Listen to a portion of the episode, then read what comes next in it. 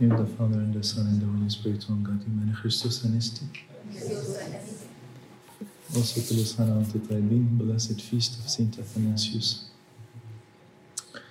Uh, it's a great uh, blessing that we gather tonight to celebrate uh, the Vespers of uh, our patron uh, saint.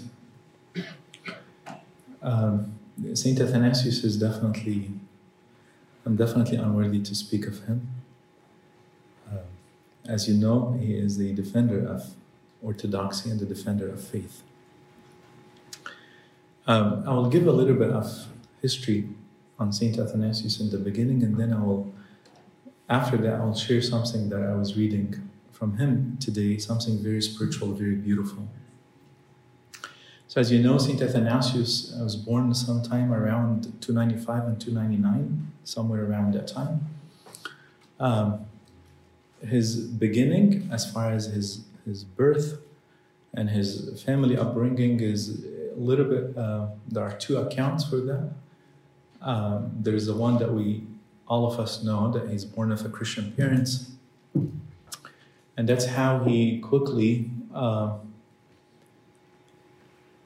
became uh, close to Pope Alexander, um, who is his uh, predecessor. Um, and there is another account that his parents were uh, were pagans um, and wealthy uh, parents. And one of the reasons they make this claim is uh, the fact that his first writing was against the heathens. Um, but at any rate, born between 295 to 299. Uh, he later on uh, grows to uh, learn the faith. He's actually learned in the secular secular um, schools or the secular uh, knowledge of his time. He learned uh, philosophy. He learned rhetoric. Um, and he learned quite a bit, and so he became uh, very eloquent in his thoughts and in his thinking. And so um, somehow Pope Alexander found out about him, so he took him as his secretary first. And then he later on he became archdeacon of Alexandria, which is at that time, by the way, something a very big position. Many of the archdeacons of Alexandria or the archdeacons of the patriarchs became uh, patriarchs uh, right after. Uh, of course, you know he attended uh, the Council of Nicaea. Um, as a either a secretary of or the archdeacon of uh, of Pope Alexander, and he definitely participated. Afterwards, a few years later on, around 328, 329, he became the Pope of Alexandria after the departure of Pope Alexander. Uh, Saint Athanasius, of course, um, was not only faced with the Arian heresy. Of course, you know that he the Arian heresy was at that time uh, started even during Pope Alexander, and that's why the Council of Nicaea took place. But he also, um, there was another group against him, uh, and that's uh, the Meletian group, which is um, in the history, they say in, in uh, during the time of uh, Pope uh, Peter, the Seal of Martyrs, uh, there was a concern about those who fall back into um, offering incense to the idols. So if you became a Christian and you offered incense to the idols out of pressure, then what do you do with, with that person? Would he, for example, go into penance? Would he be completely rejected? So there was a bishop in, in Asyut who completely rejected them while Pope uh, St. Peter, the seal of martyr, in his pastoral uh, care, he wanted to accept them back after them, after putting them under some form of penance. But anyways, so Saint Athanasius was faced with these two groups um, almost throughout his time of uh, of his papacy. It was not only uh, the Arians, but also the Meletians. In fact, the first uh, attempt to uh, kind of remove him or to set him into exile was by the Meletians more than the Arians. But anyways, of course, you know he was exiled five times. Uh, they ranged between two years to six years. Uh, first one was uh, in Gaul, and the second one in uh, Thebaid, and the third in Nitria. Uh, I'm sorry, the second was in Rome, the third in Thebaid, the fourth in Nitria, and the fifth was almost house arrest. Um, many of you, you know his writings, of course. I think many of us here read on the Incarnation, and maybe again as the heathens as well. But he also has a lot of other writings that are really, really beautiful. Um, he has a very good book on the Holy Spirit. In fact, I, I think it's the best book written on the Holy Spirit called uh, The Letter to Serapion. Um, it's a beautiful, beautiful book. He speaks about the divinity of, of the Holy Spirit. Uh, of course, he has against the Arians, which is the pinnacle or the best of his, of his writings. Uh, Saint Athanasius also wrote many, many letters because of because the fact that he because he was a pope, he would send a letter every year uh, to um, Egypt, everywhere in Egypt, I guess to the bishops in, in Egypt, telling them, and even to the rest of the world, telling them about when is the feast of uh, resurrection, uh, when does the fast start, and when does Holy Week also start. And um, what I was reading today is actually his third letter uh, in the feast. And this is what I'm going to share some of his thoughts because they're really, really beautiful on how to celebrate the feast in a spiritual manner. Uh, so, uh, so Saint Athanasius, this is this letter is written 331. Um, he starts by uh, telling the people um, that uh, it is that we celebrate the feast and that we have to celebrate the feast. He says we cannot not celebrate the feast. He says it's a, it's almost a uh, it's a commandment from God that we celebrate the feast. He says, but how do we celebrate the feast? And he was referring definitely to the feast of uh, Holy Resurrection, which at that time they would call it the Pascha. Even sometimes this name of the feast is still commonly uh, used. And so, um, um, and he told them, he, he in his in his in this letter, he said we celebrate this feast in uh, in prayers and in thanksgiving. Um, and he says there is a spiritual way on how to celebrate the feast. Of course, this is very suitable for us because we are still in the Holy 50 where it's very joyful for us. Um, if you read the letters of Saint Athanasius, you would get an aspect that you don't get in the other theological treatises that he wrote. So when you read the letters, you see Saint, a very spiritual side of Saint Athanasius, which many of the fathers spoke about. They say they say Saint Athanasius was very humble. He was actually small in stature. He was not big, uh, but they say his face would, is like radiant, was light.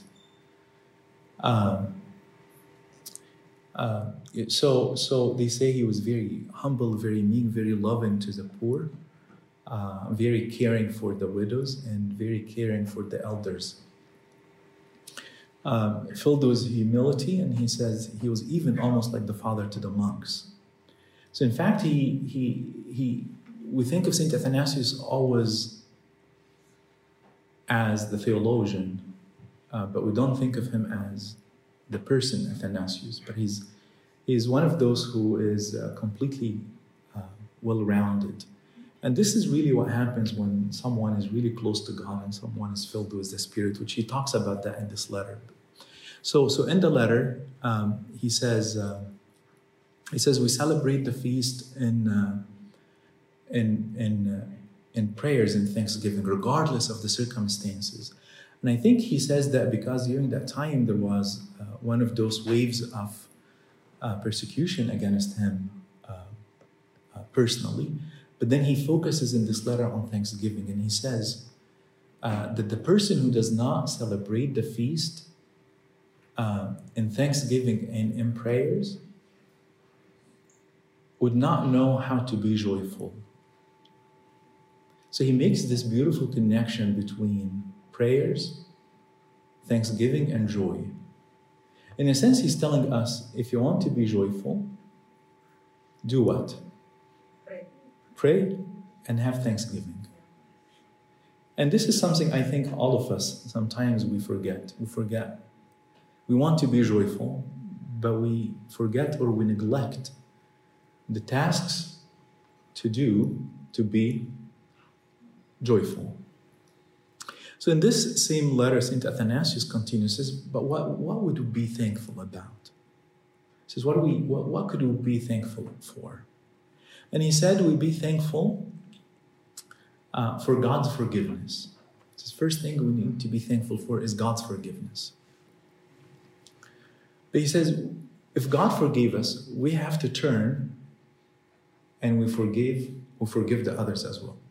Says if, if he said, if you look into the servant in Matthew 18, whom his master forgave him his 10,000 talents, but he says he didn't, he, he turned around and he did not forgive his fellow servant who owed him a hundred denarii. He says the first thing we need to be thankful for is um, God's forgiveness to us. God's forgiveness to us. He says the way you be thankful to this and the way you express your thanksgiving to God for His forgiveness to you is that you yourself turn around and forgive your fellow servants. Of course, again, when you when you think of of, uh, of this, you find it very practical. He says, "This is really if you want to, if you want to express your thanksgiving to God for the forgiveness that He granted you, then you turn around and forgive everyone, not only a small group of people that are around you, but you forgive everyone."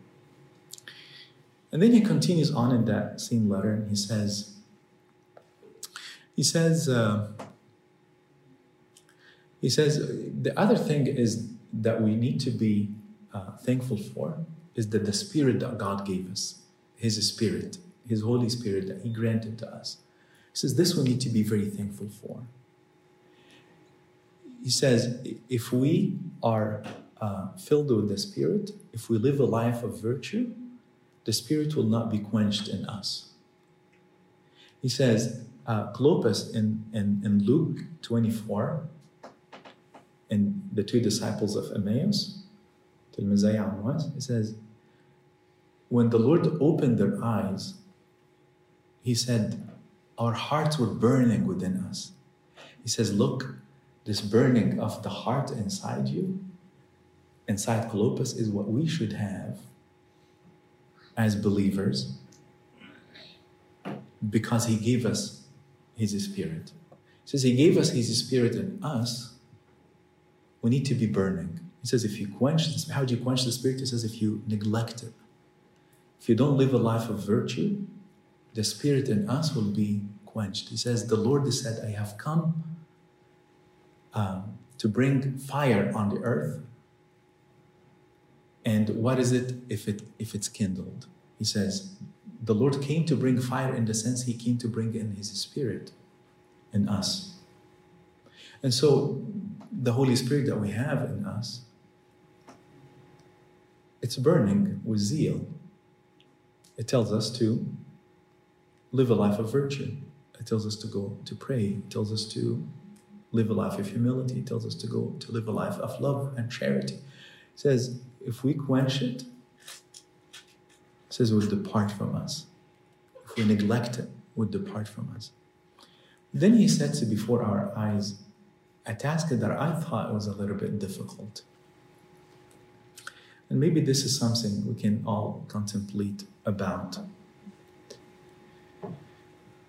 And this is my, my last and final uh, point. He said, God who gave us, God who gave us uh, for, who granted us forgiveness and who gave us his spirit within us says this is by his grace. This is because he's gracious god. Not because we deserve it right? Not because we deserve it. But then he puts one of those short lines that i think very convicting at least to me personally, he said, we have to keep up with this grace that He granted us. He says, Our will and our lives and our actions have to keep up with the grace of God. And I think this concept in itself, I thought to me, as I was reading this, it was a little bit hard because I felt like, how do I keep up with the grace of God? That's that's a, that's a big calling that Saint Athanasius is inviting us to, to, to live. Of course, the grace of God is, is granted to us not because of anything that we are worthy of, but He wants us to walk along with it. He says, Do not neglect it, do not leave it, um, do not uh, be, be responsive to it, be responsive to, uh, to the grace of God in us. And so, um, so again, he invites us to live the feast in prayers and in thanksgiving. He says, regardless of what the circumstances you're in.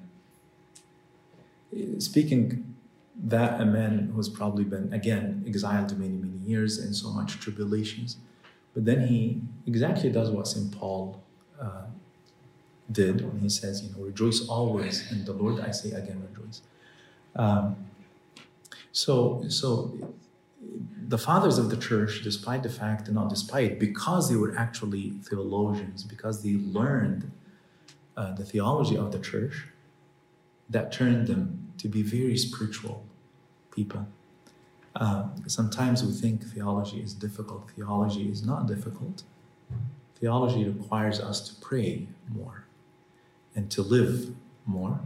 And then when that happens, uh, when we pray and when we have thanksgiving, then we rejoice.